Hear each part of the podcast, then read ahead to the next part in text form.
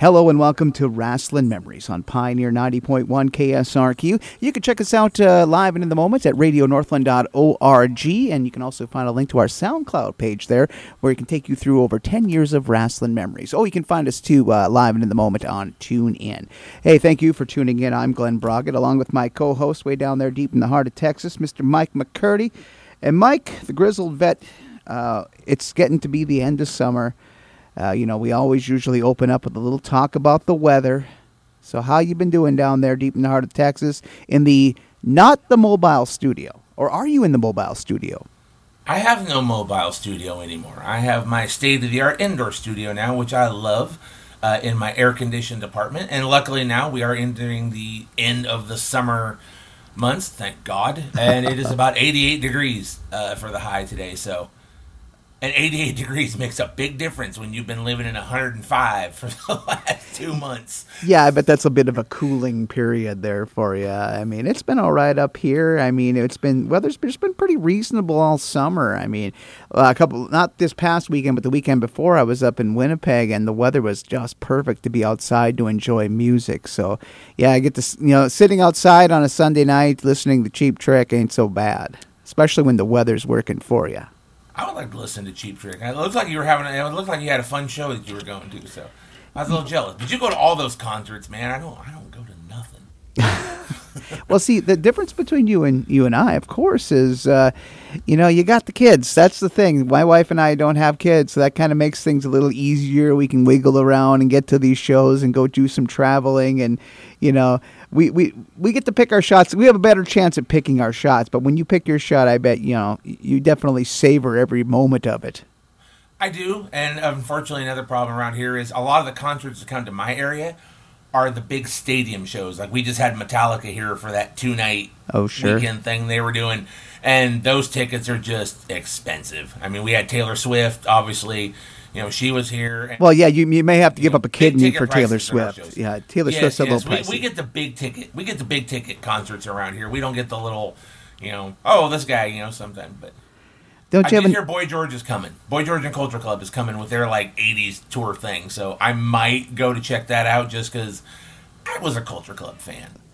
Well, there was a hot. They had a hot run there for a while.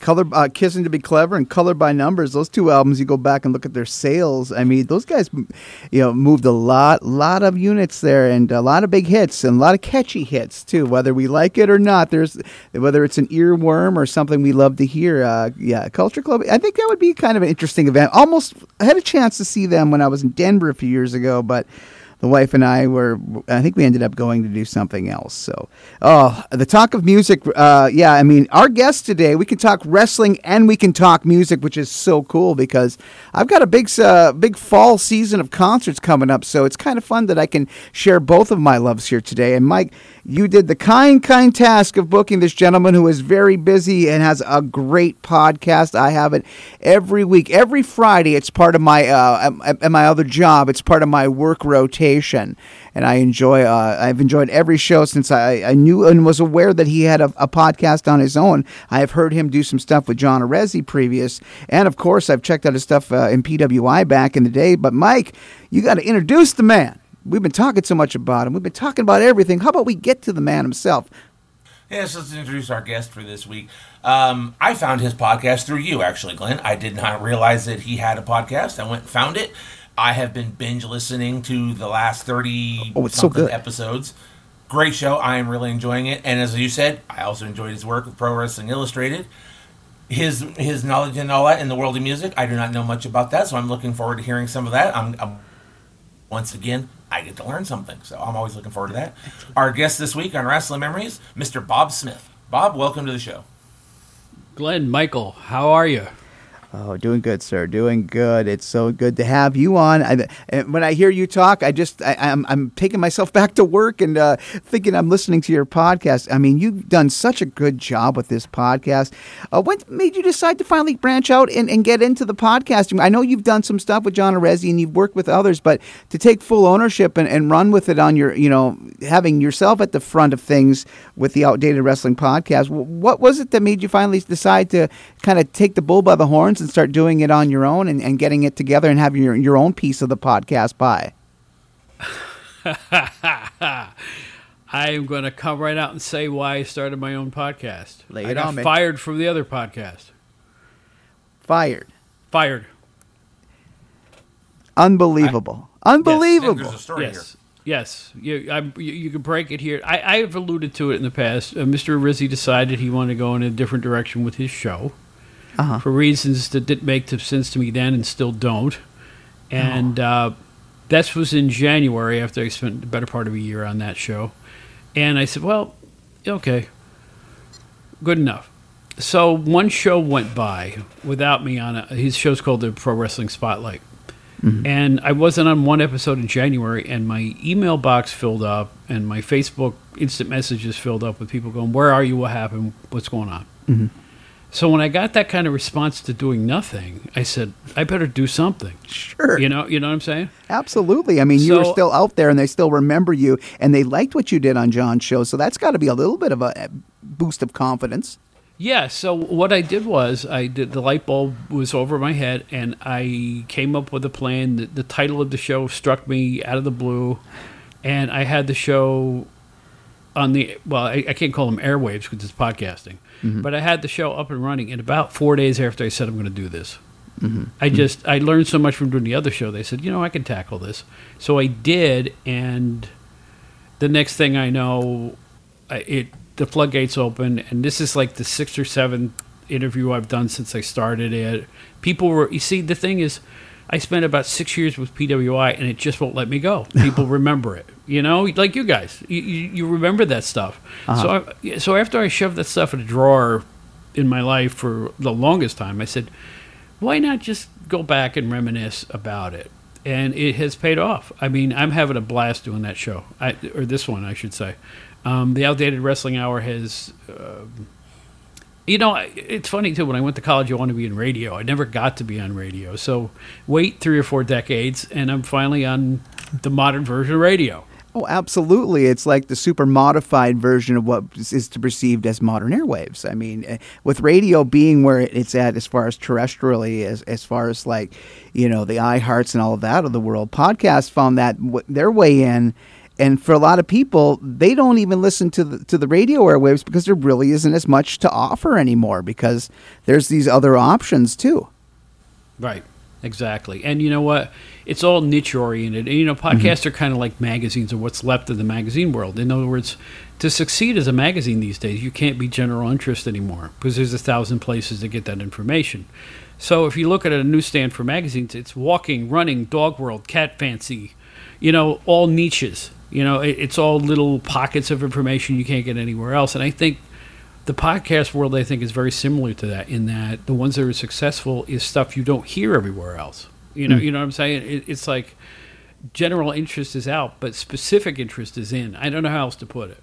Yeah, it's kind of an everything for everyone. You know, you just got to find whatever your, your fancy is these days. To you know, and and, and there's going to be a podcast, or there's, going to be a theme of somebody else's podcast based on it. There's so many out there. Again, it's you know, it's become in the last five to ten years now. As far as me picking out stuff for my own schedule, it's a lot of wheat from chaff. I've listened to a lot of different podcasts, and the ones that have stuck, I've, I've been loyal, and thankfully they have been long running. And to add yours in, into the hat, I mean, is is really great because, like I said, I was a big listener to, to John's show, and I enjoyed your part on it. So when you know when you were gone for a while, I didn't know what was going on and what kind of a hiatus you were on. But to see that you had resurfaced, I, I immediately started listening to shows because I I found out just a few months into your into your podcasting career and. Uh, again, I ended up uh, getting Mike involved into listening to it as well because I really truly enjoyed it. I mean, up into your recent episodes, I mean, I love the fact that you do your pro wrestling talk, but you also share with people what's been going on in your life as far as your musical career. Uh, the interview you had with uh, Bobby Blue Bland's son uh, in one of your more recent episodes was fascinating, but it was fascinating in the fact that you were able to link pro wrestling because he had such a deep love for it. And you can definitely tell the way he was talking of and just rattling off reference points that how much love and just how close together these industries of pro wrestling, sports entertainment, and the music industry. And it's almost like sports entertainment is sort of a bridge between pro sports and music. Yeah, and what I liked about Rod Bland was he he's not shy about it. he loves wrestling. Yeah, uh, and I found out that he loved wrestling, and like I said, I had an association with BB King, and in the past was really almost like best friends with with Rod's father, Bobby Blue Bland. And it was like, you know, I got to get a hold of this guy. So th- through my connections, I was able to get a hold of Rod.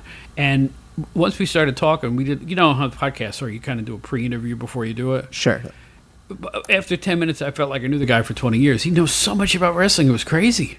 Oh, yeah. I mean, it was just like boom, boom, boom. And it wasn't just surface stuff. I mean, he was digging beneath. He was getting down in the, on these references. I mean, you could just drop a, a general pro wrestling reference from whatever decade, but he was he was in it to win it. And that's really it was kind of the fun dynamic of that conversation about how he kind of made comparisons music and wrestling or uh, music and wrestling and kind of uh, as far as the tiers of the artist like uh, he was comparing his father to BB and all of that. I mean mm-hmm. that that to me was was was fascinating because it was just such a different avenue of conversation. It was beyond the obvious uh, if someone was tuning in for a specific pro wrestling sort of thing.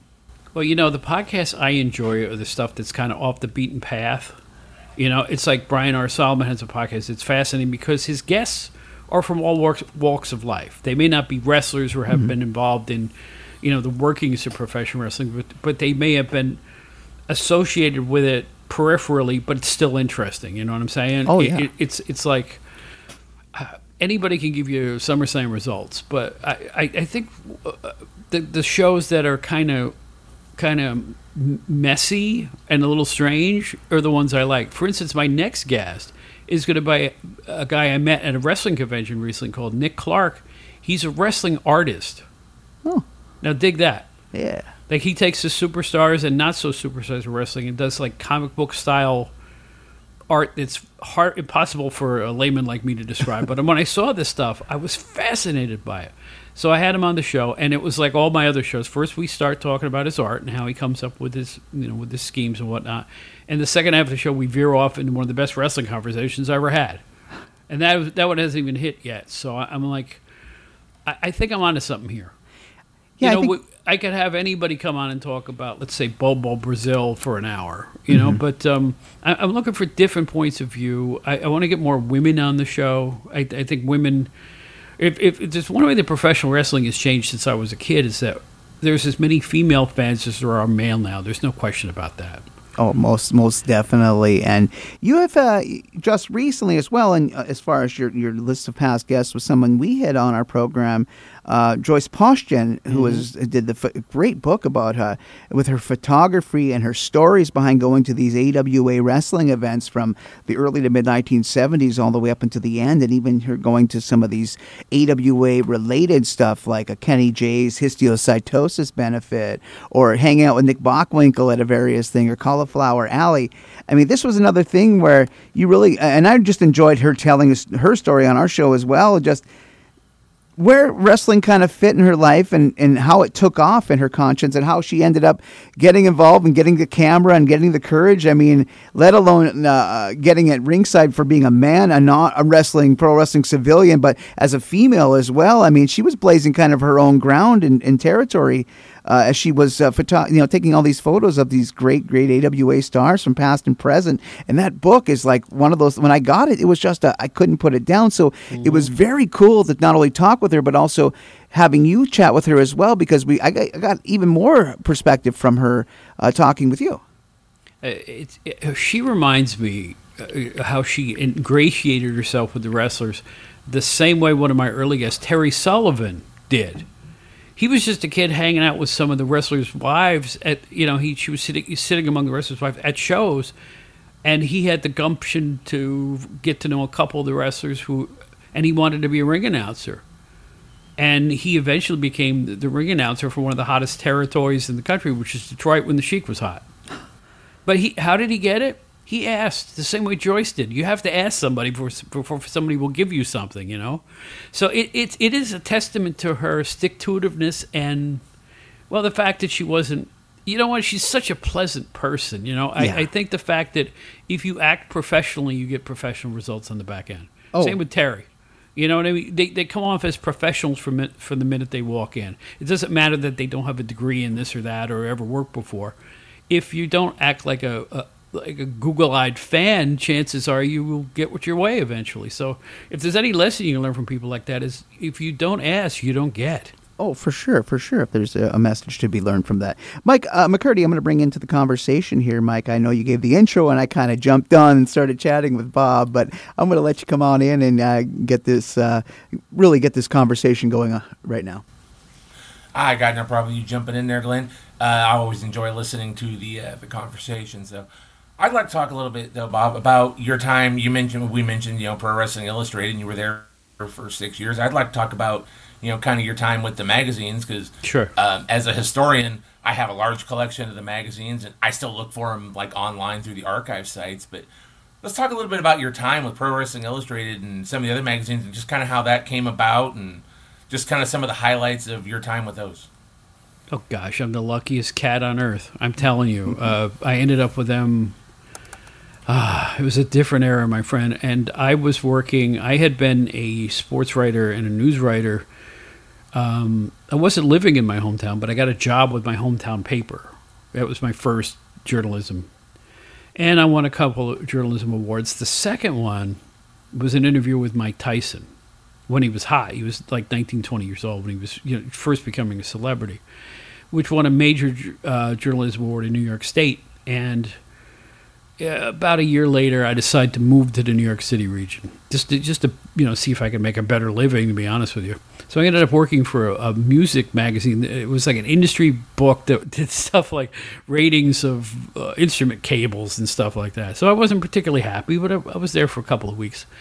But I'm looking in the New York Times in an era where the New York Times would have four pages of editorial jobs, if you can believe it. And there was a little two line ad mixed in there, and it said, editor slash writer wanted for sports entertainment pub. And I said, sports entertainment, that's wrestling. And the next line said, send resume clips to box something, something, something, RVC New York. And I said, RVC, that's Rockville Center. That's PWI. So I knew what it was, and I knew who they were. And I put the Tyson clip in a bag, and along with all my other best work and awards, and I sent it off to them. Lo and behold, I got a phone call, and I went in and interviewed in ni- early 1988, and uh, got the job. And in the beginning, I, I, worked wrestling and boxing, but I talked my way into doing. Uh, actually, I, I think I was hired for the wrestling area first and foremost. But they knew I knew Mike Tyson, and that that led them. You know, I helped them work with Mike a little bit in the beginning, and uh, it just took off from there.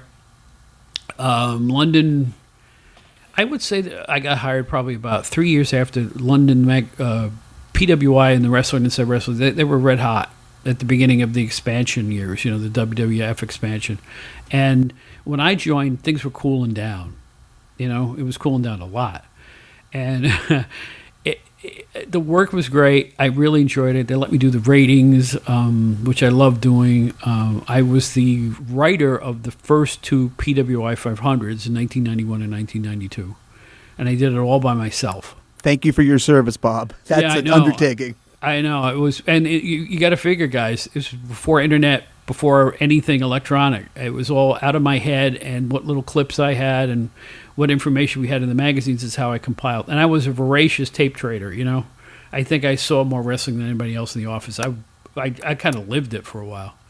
And it led to, led to something that's lasted all these years later, and I'm still shocked by that. You know, it, it's like, it really did make an impact. And I think it saved PWI, to be honest with you, because that, that thing is still look forward to every single year. And I'm proud to just have had my, you know, my little finger in the door for getting that thing started. So, and I want to give credit for inventing it to Stu Saks because we were talking around and he said, I, you know, we ratings are so popular in magazines. Why don't we do a PWI 100? And I'm the fool that said 100. Why don't we do 500? He says, you want to do it? I said, sure and I had no idea what a monumental undertaking it was going to be. It was really hard to do, but you know what? It, I think it paid off in terms of fan interest. And I'll tell you what, the wrestlers and the, and the promotions took that damn thing seriously.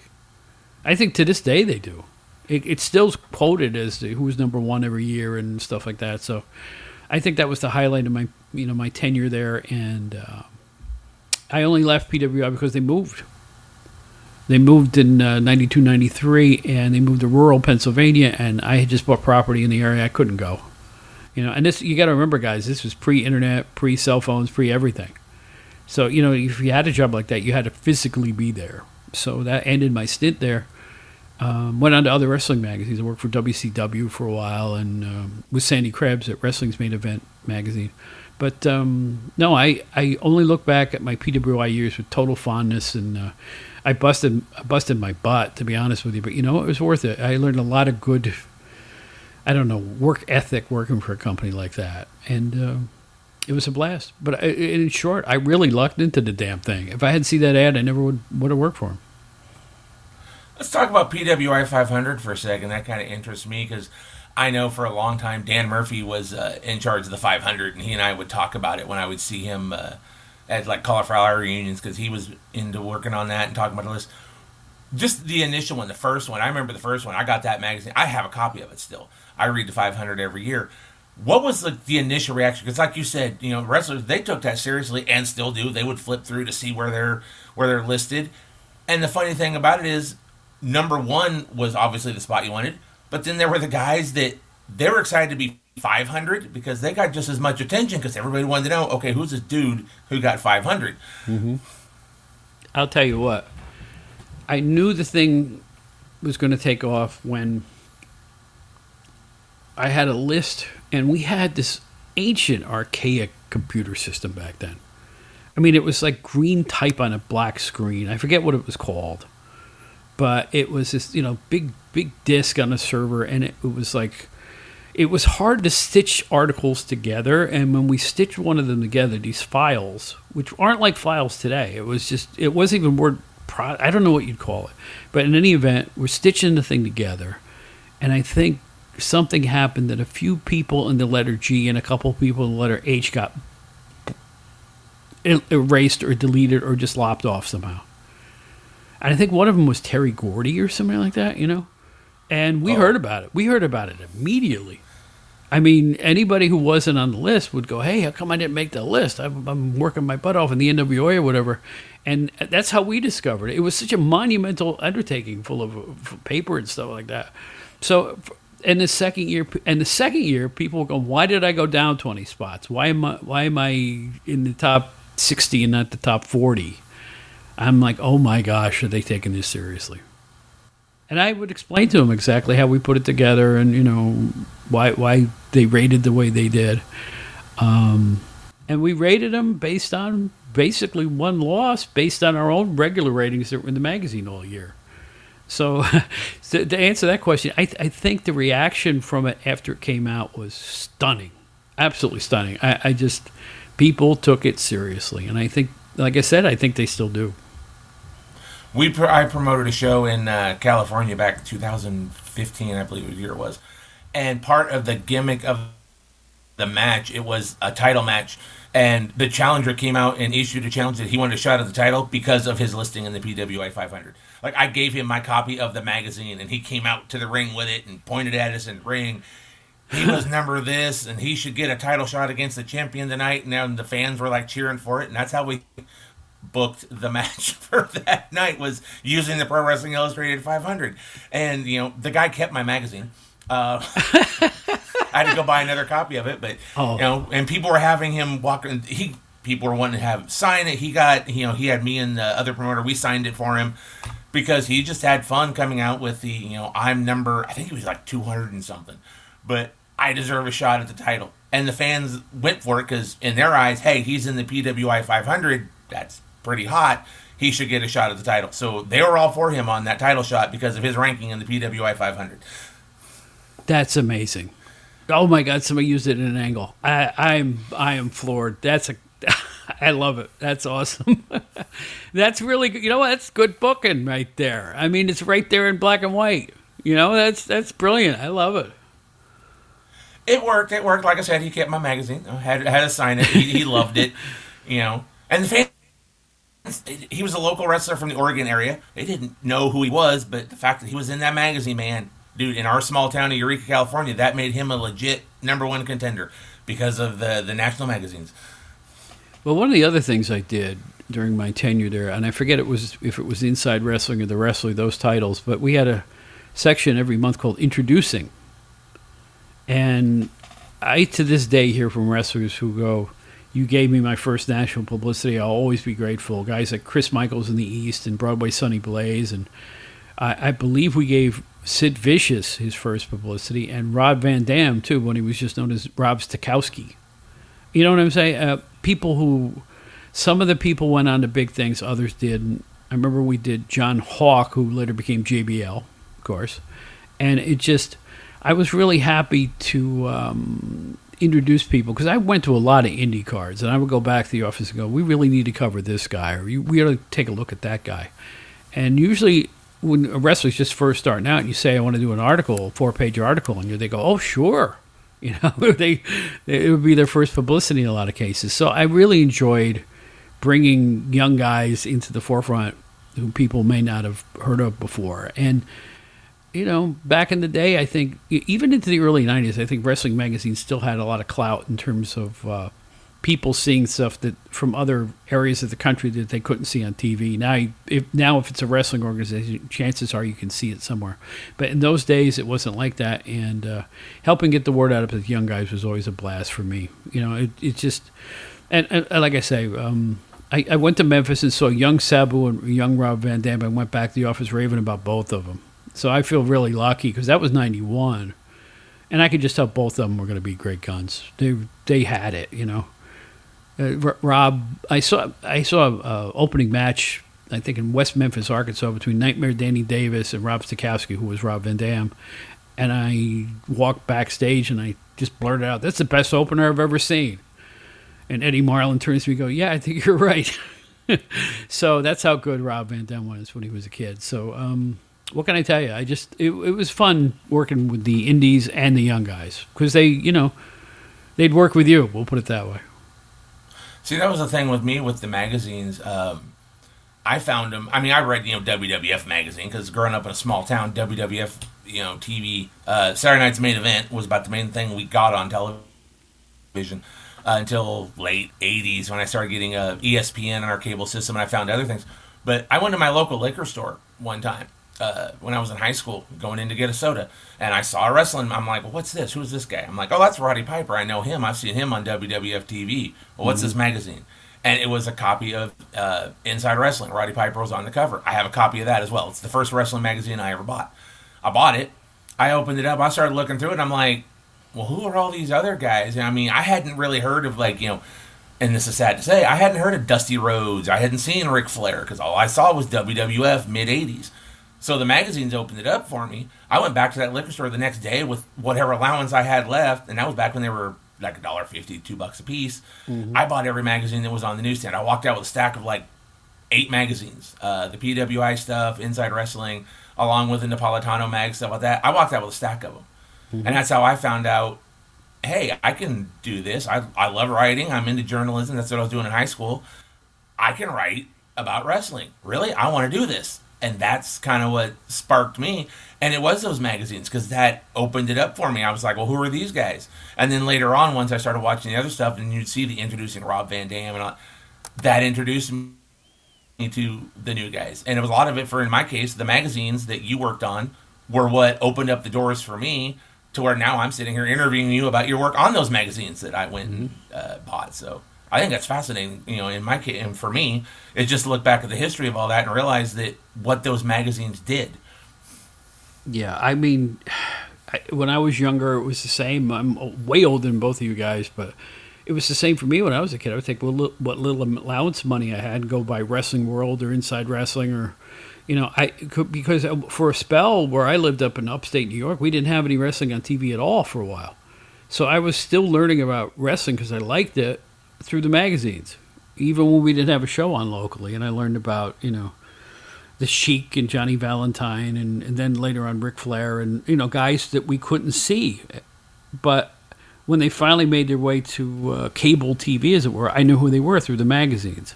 So I think that was the worth of the magazines. Plus, it was such fun as a kid. We had a newsstand that was in a diner, like they had a magazine rack, me and my best buddy Rick would have uh, lunch there. Sometimes we'd eat burgers and look at you know Greg the Hammer Valentine on the pages of these magazines and just talk about what he had done on TV and stuff like that. that, that those those are times you can't replace, and that to me was the magic of the wrestling magazines back then because you learned about stuff you couldn't see, and uh, you know the pictures, the bloody covers, all that stuff. You know, it was just such a great part of growing up, and uh, well, I, I read wrestling magazines into my adult years, like when I got hired by PWI, I was already reading it, so it was like I never really gave them up. But now there's only one, or maybe two, and that's it. So you know, I never thought we'd live in a world where records and magazines were passe. I've actually found a couple uh, British magazines um, that I buy. Uh, Inside the Ropes, and then there's one Wrestle right. Talk. I, yeah, I get was, those digital downloads, of course. To, yeah digital downloads, of course, you know, because that's the way. That's how I get my Pro Wrestling Illustrated now too, with digital download. But mm-hmm. you know, I still read the magazines. For me, it, it's kind of fun. Now, comparing it now, you're into, uh, you know, you have the Outdated Wrestling Hour, and you're, you know, into the podcast world now.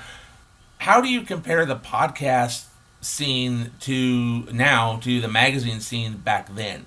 Because really, it's just another kind of updated form for people to get exposure. I mean, Glenn and I, we try to bring on some of the, you know, indie talent on here so they can actually get their names out. So in a way, you're kind of using the same thing. How do you compare the two?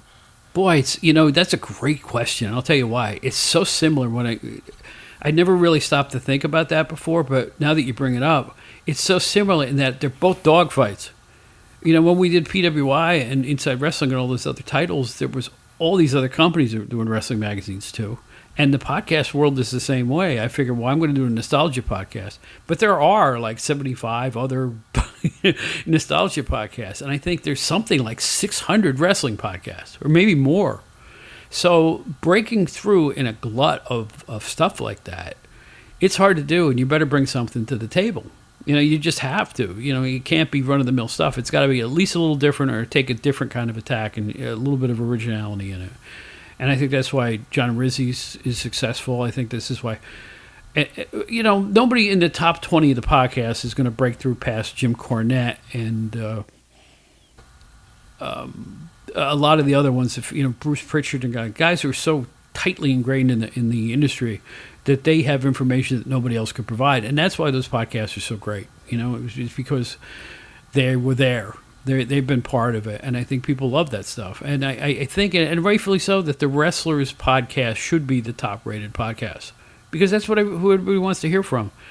You know, the peripheral people are a whole different story, but I, I think that that's what makes it so daunting is that you've got a lot of competition and you're just struggling. And let's face it, not everybody has a lot of time out there, particularly in cities. Who has an hour to listen to a podcast? Well, as it turns out, you know, in a city like I live, New York, everybody's you know on the subway or on a bus going to work, and you can pop a pair of earbuds in and listen to a podcast that way. And I, I didn't even think of that until somebody kind of reminded me of that fact. So, in short, I, I think it's very similar. It's both it's both a dogfight. There's so many voices and so many places to go for information now. And if you add the internet to it, the 8,000 wrestling news websites there are now, I can't even name all of them, of them. There's just so many. So it's I think it's a struggle to be heard, but once you are heard, it's very gratifying, and that's why the last seven eight months have been magical for me because it's I've, or I, I, tell people if I never get more successful than I am right now, I'm thrilled because it's doing well. Um, we've reached a lot of people, and um, the, the, feedback I get is overwhelming. So, uh, and I'm having a blast. I feel young doing it.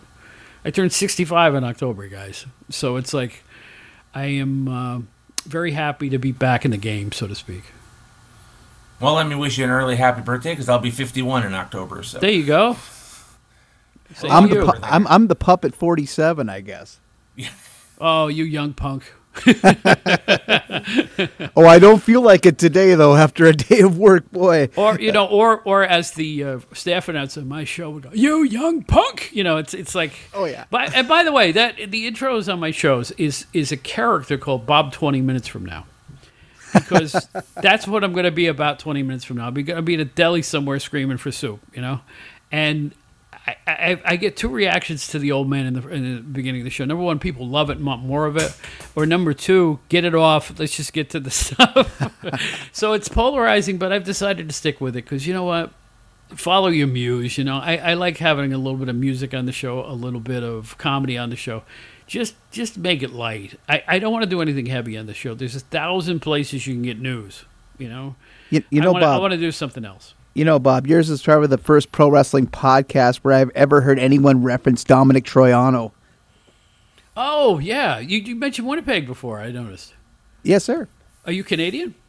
Uh, no, no. I live uh, in northwestern Minnesota. I actually my I grew up in a small town that was about 30 miles from the Canadian Win- the Manitoba border. So I grew up about 90 minutes from Winnipeg. So I grew up around the Canadian culture, the radio, the television stations. So I'm ba- I call myself a Southern Manitoban because I have grown up with the, a lot of that influence goes even into the music. I, I mean, there's so much great stuff, and just you know hearing about Dominic Troiano, uh, you know, you mentioned it. I'm like, that's cool because I had just interviewed uh, an author of the, the book about his life, so it was Are kind of you a fascinating serious? link.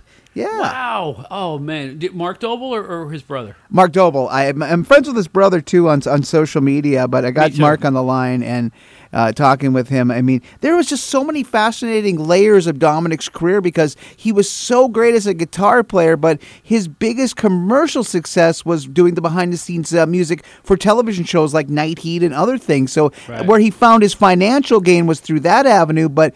Boy, what a brilliant musician! I mean, his albums with the Guess Who, uh, the James Gang, his stuff he, he did earlier on with uh, the the original Bush, and it was kind of funny to see that uh, they actually held the Canadian copyright of, the group. Uh, the Gav- so the Gavin Rossdale company had, group had to pay for a certain right to have their name out there in Canada. But what a fascinating guy! Well, he his quasi progressive rock albums he made for Capitol Records in the 70s and early 80s are the great masterpieces that nobody's ever heard. I urge everybody, they're they're on every streaming platform now. Type in the name Dominic Troiano, find the albums and take a listen. Listen to him play and you tell me if he's not the most wonderful guitarist nobody's ever heard. hmm That's all I have to say. He he's an incredible guitarist with an amazing technique, and I fell in love with him way back in the day. And I was shocked that he didn't uh, get the success that I think he deserved as a solo artist. I thought his solo album was the best stuff he ever did. Mhm. But It- um, you know that's the way it works sometimes. Yeah, it's crazy how that you know because again, a couple of other artists, guitar players too, that didn't quite completely explode into the scene nationally through the years. Uh, we're talking about uh, Rory Gallagher and Randy California of, of Spirit. Sure. Oh, there's a there's a there's a bunch of them. Oh, Rory Rory Gallagher, good gravy. Tommy Bolin, you know, there's there's a million of them from that period of rock and blues that should have been bigger than they were. Um, what can I say? Uh, radio is very uh, exclusionary. Exclusion. Blah, blah. Yeah, I have a podcast. Duh. radio can be very rigid and not not play everybody's records. It's just the way it was back then. It was super tough to get airplay. If you didn't fit into some kind of a hole, they could put you in.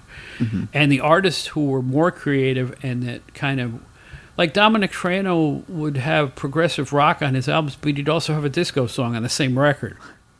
Seriously. Yeah, And- yeah. and he even charted with a disco record. So it was like if you couldn't pigeonhole them, they did. The programmers wouldn't know what to do with you.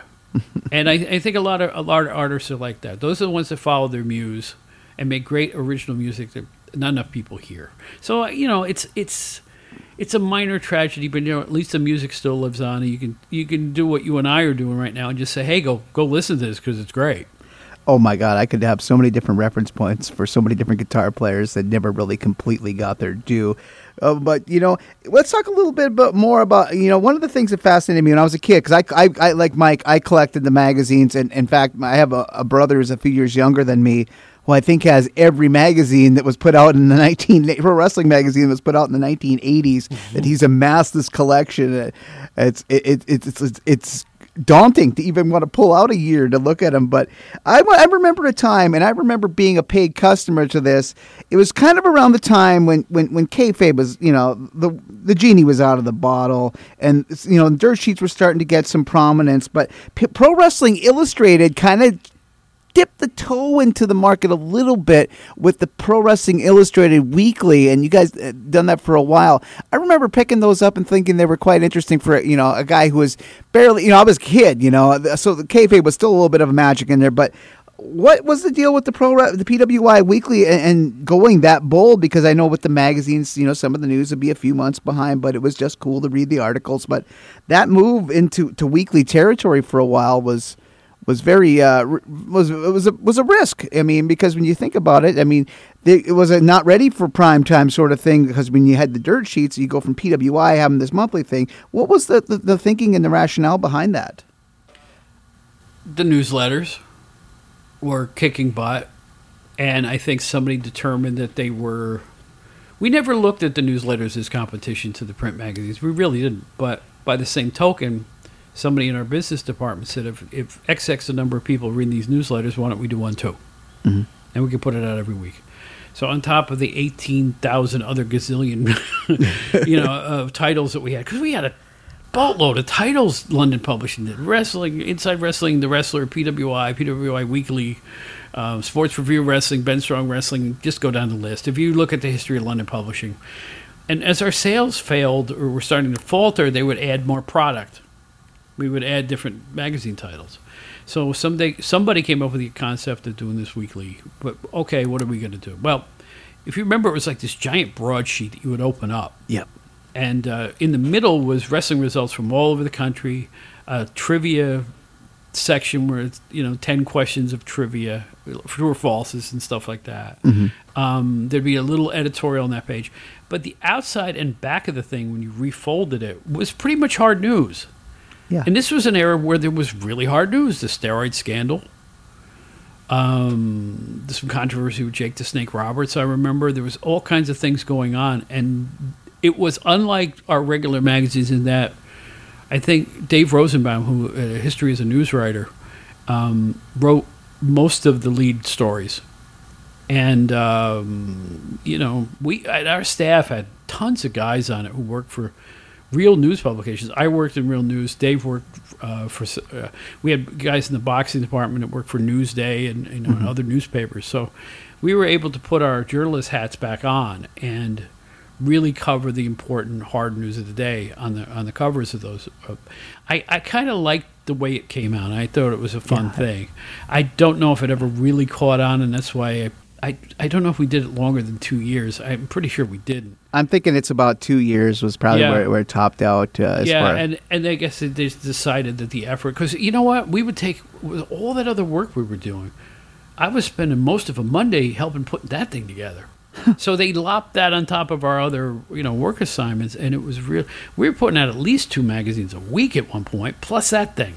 Mm-hmm. So it was like it was it was a lot of work, uh, but but I do think it was pretty good quality, and I, you know, we had room for a lot of match results, and people love results. I, I you know, oh, yeah. I used to buy magazines when I was a kid. What was it? Uh, the ring wrestling used to have 20 pages of agate with just results in them. I love results and ratings. So I think as long as we included those things, uh, we'd find a readership. But I don't know. I don't know if we promoted it anywhere outside our own magazines, and that probably hurt its chances for overall success. And plus, you know what? By that point, everybody knew Dave Welzer, uh, excuse me, Dave Meltzer and Wade Keller, and the others that were out there. And it was hard. It was hard to break it on their territory in any way, and we couldn't anyway because it wasn't the same style of thing that they did.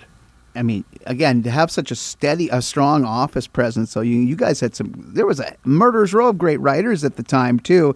What was oh, that gosh. rapport like working with like a Craig Peters, a Stu Saks, and uh, Bill Apter. You mentioned Dave Rosenblum, who did some great work, mm-hmm. and also a guy that kind of came and went, was a bit of a character in his own right. He was kind of the second coming of Dan Shocket, Eddie Ellner. Oh, Eddie Ellner, yeah. Eddie was Eddie. I'll tell you one thing about Eddie Ellner. Eddie Ellner was Eddie Ellner. He that wasn't a name. it wasn't a made up character, and his personality was exactly the guy you read. He was Dan Shocket too. God rest his soul. I, I just I just um it was a cast of characters in that place. Let me tell you, um, Bill Apter was the nicest, funniest, wackiest guy you'd ever meet. With no off button, very funny, always you know gregarious mm-hmm. and quick with jokes, and you know going around the office acting a fool. He he was really a funny guy. Uh, Stu Saks was all business. He was the publisher at that point. Um, good guy. Craig Peters and I remain good friends. He's been on my show three times at this point. Um, and Apter came on the show once when I ran into him. Yeah. Uh, Um, and we had uh, Andy Rodriguez, who preceded me. He, he was there my entire tenure. And Dave Rosenbaum, great writer. I think in, in, terms of straight writing, I think Dave was superb. I mean, he, he could write, and he went on to write books about sports and stuff like that and had a really good career on his own. So, you know, the proof's in the pudding. And we had a guy named Chris Bernuka late while I was there, and Gersh Kuntzman, who who went on to write for the Daily News and New York Post, and broad, he wrote a Broadway show at one point. I mean, it's just we were surrounded by talent. And late, uh, dig this, late in my tenure there, we had Joey Styles, yeah, yeah the yeah. Joey Styles, intern for us, and he had a column, and he was a heel columnist. And we also had Kostya Kennedy, who went on to become one of the top sports writers in the world. He wrote the book about, um, you know, I think a recent book about Muhammad Ali and stuff like that. Incredible writer. I don't know how. Just incredible. And we also had a photographer named Al Bello, who is now a multi-award winning uh, sports photographer for Getty Images. So we had talent there. It was dripping out the walls, man. I, I, I was pro- I was probably the worst guy there. I'm telling you, we had so much talent in that office that ran in and out of there. But the real treat of the office, you never knew who was going to show up. Hey, here comes Dominic DeNucci. I'm not kidding. Oh, here comes Johnny Rodz. Here comes Eddie Gilbert and Missy Hyatt. Here comes Mil Mascaras. All oh. coming oh. just to visit. Oh man, that is so cool. Because Bill Apter was so tight with all these people, they would come just for a visit. and They'd all go out to lunch. Or sometimes oh. I go out. To, I went to, to, lunch once with Kerry Von Erich. Huh. So, so, it's like you never knew who was going to wander in the place. Young Tommy Dreamer used to pop up every so often. It was a blast. I don't oh. know what to say other than it's a wrestling fan's dream. It really was. Oh my god! And you you mentioned some of these names too. I mean, some we a lot of us and younger remember from the ECW, but mm-hmm. you know Eddie Gilbert. I mean, talk about you mean I when I think about Eddie Gilbert, I mean I think about some of the stuff he's done, in the, you know, with with UWF, NWA, and so forth. But the stuff he did out east was you know in the early days of Eastern, Cha- I mean, and even right. the tri-state wrestling with Joel Goodhart. Oh right. Yeah. I mean, geez, you guys really had a great coverage on that stuff because Joel Goodhart was was basically the one of the guys that helped kind of eh, you could say to a degree some of the NWF like the DC Drakes of the world were laying down the framework of what became Eastern Championship Wrestling into Extreme Championship Wrestling, and of course during that ECW transition with, with Todd Gordon's name came out there. I mean, the Joel Goodhart shows were legendary. They didn't necessarily, uh, you know, get in the black, but there was so much talent on those shows. And to read about in those three uh, series of matches between Eddie and, and Mick Foley, aka Cactus Jack, I mean, the coverage on those were so cool. I mean, a guy sitting up here in AWA country when, when the company was on life support, I was still watching the show, but having an outlet and seeing that was what always struck me good. Was, was some of those East Coast talents and, and Joel Goodhart and that tri state wrestling uh, and, the shows that he put on really kind of opened my eyes to a lot of that stuff. It was a great way to get the palate right away cleansed. Joel Goodhart and later Todd Gordon did things that other promoters in the East would not do. They gave they listened to the fans and gave them exactly what they were looking for. When the WWF went all homogenized with Duke the Dumpster and Matilda mm-hmm. the Bulldog and uh, the Red Rooster, here here comes Joe Goodhart with a last blood battle royal, not a first blood, a last blood. Like the only guy not to bleed won the battle royal. Here he comes with uh, Japanese stars. Here he comes with Owen Hart. Here he comes with Terry Funk versus Jerry Lawler. All and you know wrestling magazines were still around, so they were feeding the fans what they thought the fans were dreaming about seeing. They were dream matches. Abdullah the Butcher versus the Sheik. Come on now. yeah, exactly. You, you weren't going to get that anywhere else but those guys. And you know, Todd took up, you know, uh, when Joel disappeared and ended his, you know, Joel disappeared when he was going to promote a Buddy Landel versus Buddy Rogers match. Yes, it never came off. I remember so, the hype for that too. I mean, uh, it amazed me that you know the Buddy was going to get into the ring, and of course, uh, Fate had other plans. Right. Well, you know, I, I had Joel. Uh, excuse me. I had I had Todd Gordon on the show recently, and I was and I was very thankful that I was the first person he interviewed before his book came out. Now his mm-hmm. book is like number one everywhere. But he he as we talked, I found out that. Um, you know, a few of the wrestlers came to him and said, "Can you get a wrestling license? We want to we want to keep going. We want to keep doing this." And they were the local guys, you know. But sure. Todd had a vision. Todd said, "I want to bring re- Memphis style wrestling to the East Coast." and the rest is history. Because you know what? That's exactly what he did. if you think about it, the Lawler days with the you know the concession stand brawls and the mud matches and the you know the gimmick matches that they did in Memphis, it all came into into ECW, and not to mention just some of the hardest hitting action you'd ever watch anywhere. And mm-hmm. you had you had young guys eager to, to, go through with it to do it, like the Tommy Dreamers and the Sabus and the Rob Van Dams and Taz especially. You know these guys were just chomping at the bit to make a name for themselves, and that's what made it so good. Everybody was hungry. And you remember the Sandman when he was a surfer. Oh gosh, Sandman was one of the, my best buddies there. I remember running into him when I worked for WCW magazine, and he had just got signed with, with WCW. He says, "Bob, what are you doing here?" I said, "Well, I work for WCW." Mag-. He says, "You're kidding? We hadn't seen each other in like five years or something sure. like that." So yeah, he was one of the originals. In fact, for Tri-State, somewhere I think it was in Delaware or something, I saw a match between Sandman and JT Smith, and I'm not mistaken, and I don't think I am. It was their both of their first matches ever, and it brought the house down on a show that had Jerry Lawler on it. So they, you know, you could just smell the, you know, you could smell the bread cooking in Philadelphia. You could smell something was going to happen there. That's why I kept coming back to the office and saying, "We got to cover this. We got to cover this," you know, because it was like like when I would go to a high school show or some indie promoter in Long Island, I come back to the office and we barely touched it because you knew it wasn't. It was a thrown together thing with a couple of old stars and a bunch of local guys, and it was you know quasi semi pro. You know what I'm saying? Yeah. That yeah, is not totally the case in that. Philadelphia. Philadelphia in the 90s was magic. It really was. It was magic, man. I can't even tell you how exciting that was. And I got to call their first few matches on yes. television. I got to be on WWE Network when somebody found some matches I did, right, doing play by play. And I'm like, I never heard it when it was new. so somebody dug this stuff and threw it on the WWE Network. I'm like, oh my God, I can't believe it. You know, so you know, it's it's it's just incredible. Oh, the whole thing was just incredible. Well, that's the whole thing too about you know you say they found your stuff and they put it on the network. I, I, I always praise the audio visual hoarders out there who have not only helped to make the WWE network a success, but also you go to YouTube and you can watch all the stuff you read about in the PWIs in the late '80s and '80s, '90s. Oh it's amazing the, how much we have just at a click. At a click, you know, all we have to do is click it. Well, you know, one of my guests was Dave Dynasty, who threw on the entire link of, that he could find of the World Wrestling Association out of Indianapolis. Yes. And then you've got guys like Crispy. Lettuce, who is Armstrong Alley on YouTube, who has stuff. Dude, I was in the business. I never heard of some of these federations. oh, no like Dominic kidding. DeNucci's uh, federation from Philadelphia in 1992. I never heard of that stuff. but there it is, live and in color. I, am flabbergasted. And they're not making much money doing this. They're doing no. it for the love of it, you know? Oh, that's my favorite thing is to scour YouTube and see what I can come up with. Oh, yeah. Just, you know what? You know what? Before this show, I, I, was wasting a little time here at home, and I was in my other room watching Five Star Wrestling from Armstrong Alley. Five stars. I don't even know the state this damn thing was on in the 80s, early 90s. But I'm watching Boogie Woogie Man, Jimmy Valiant, and uh, guys like that just before we started this. So it's like – that's cool because you never saw it before. There, there are ungodly numbers of hours of old wrestling that nobody ever saw. It, so, in a way, now thanks to these guys, like you mentioned, it's like the territories are back.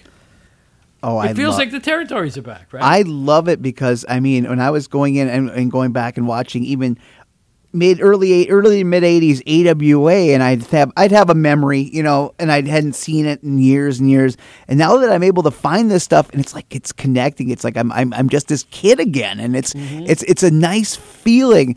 And I also, if anything, it also could help the worker, the potential worker who wants to go beyond just the I want to you know get all my spots in. The pro wrestler who studies the game has such a great bunch of stuff at their feet.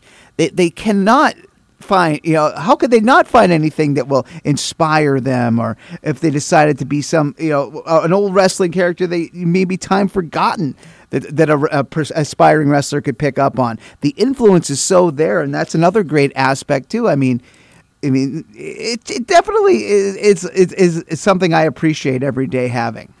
Well you mentioned joyce Paustian's book about the awa yeah. That book is the closest vibe I've gotten to buying a wrestling magazine since I was 25 years old. You know what I'm saying? It's like a wrestling magazine. She made a wrestling magazine in that book with mm-hmm. color and black and white photos that nobody has ever seen before. None of them. Yes. None of them. How great is that book? You you hit you hit the nail on the head with that one. That that one just knocks me out. It really does. Oh man, just and the way her memory is so sharp too, you know, and it's it's so fun because she also talks about you know some of the friends that she made uh, who were you know in and out of the ring as well, driving Nick Bockwinkel and other wrestlers uh, back and forth from the airports, things like that, making these just real. I mean, but became genuine connections. Yeah. You know what? You, gotta be a, you gotta be kind of cool to ingratiate yourself like that. And I think Joyce was a sensible, if that makes any sense. I think they appreciated her for her steadiness, her honesty.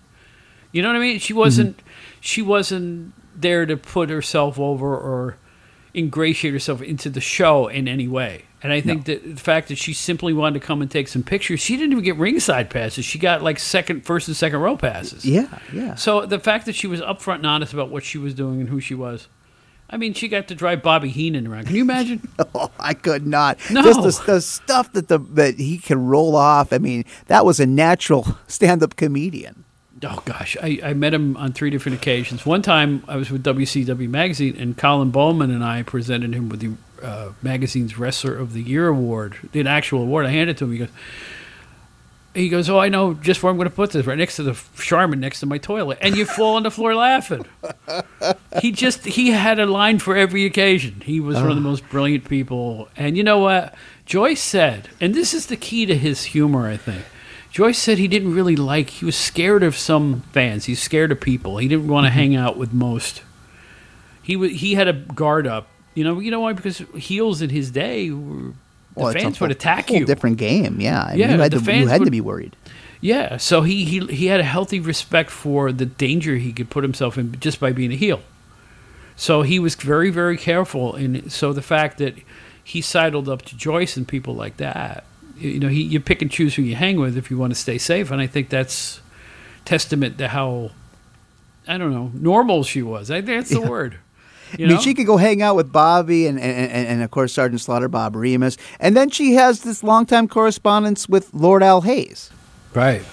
Oh, what a great book! I, you know, and Baron von Raschke, Yeah. and all these other people that are in the book. It's it's a must read, and she's selling it on her own. She's got to get on Amazon and all that. I'm telling you, this book could be in the top twenty of wrestling books. I, I have no question in my mind it should be a bestseller, and I hope she makes it. I hope she sells fifty thousand of these things because it's it's maybe the book of this year so far, as far as I'm concerned. It's great, and the I mean- writing is pretty good, isn't it? Yeah, yeah, but again, it just it, she's such a nat. It just so, so natural, so real. That's the whole thing, you That's know. it. You know, and it just it just brings back your it almost it brings back your own sort of feelings about what makes you what keeps you, uh, you know, in love with this pro wrestling business. When sometimes it can take you, they can go a little bit off the rails, but it always going back to those old days and remembering and seeing pictures and getting reminders like that, and to discover more of these undiscovered photos. Of her collection. I mean, again, you like you said, not too many people probably saw these pictures, and now we're able to kind of get new life into some of these classic acts. Yeah. And you know what? I think Joyce's success with her book is similar to the success I'm having now, in that both Joyce and I, for the longest time, put our wrestling past in a drawer and moved on to other things and mm-hmm. forgot about it. Not forgot about it, just didn't pursue it for a long time. But when you do start to pursue it again, like when I interview people like her, and we, we said this to each other, it feels like the, the years drip off of you and you're 19, 20 years old again. And you're going to your first card or, or you know what I'm saying? Or Yeah. you're talking to your first wrestler you ever met or any of this other type of stuff. And if you're sincere about your passion and love for that stuff, it will be reflected in your work. And I think with her book and my show, it's the same thing. Mm-hmm. Anybody who listens to my show can tell I'm real excited about the stuff I saw in the 70s, 80s, 90s. You know, it, it's just you can't fake it. You know, you you can you can spout off all the match result t- you know that you want, unless you have a deep seated respect and passion for what you're watching. It ain't the same thing. No, you know? no. And I think I think that I think you you hit on something there. I think that if you're sincere about your actual fondness for your subject matter, it means a lot, and that's Joyce. Mm-hmm. That's Well, it looks It looks like we're all the, the timekeeper's giving me the old stink eye, which means we've won Broadway with you, Bob. Ah. No wonder I'm so tired. uh, we, I mean, we're gonna have to have you back uh, here in a few months uh, Hey, when the when, when the I- weather when the weather turns Well, and we I'll get to winter. what. Here's the invitation for both of you. Come on to my podcast. Let's hype your show. Sure. I'm serious. This I is did- an open invitation for both of you to come on the Outdated Wrestling Hour, and there- will be soup. Oh, So- thank so- God! Thank So God. So if if you come on, I can promise you. Uh, I think right now we have bean with bacon and chicken with stars. So uh, I'll take the chicken with the stars. I'll put the, yeah, I'll bring my bring my mug. Even we'll make it yeah. good. Because you know what, like I said, um, maybe people need to find out about your show. You, anybody from anywhere can listen to your show, right? Yeah, absolutely. We, we I mean, we, we have the radio station stuff, and then I have the archive saved on on SoundCloud. We haven't put forth any full full court press on putting things out, but we have the, the content there. We just need to find plug into an algorithm. There you go. Well, you know, I'll help spread the word, and uh, let's see what we can do for you. So uh, I expect both of you on my show post haste.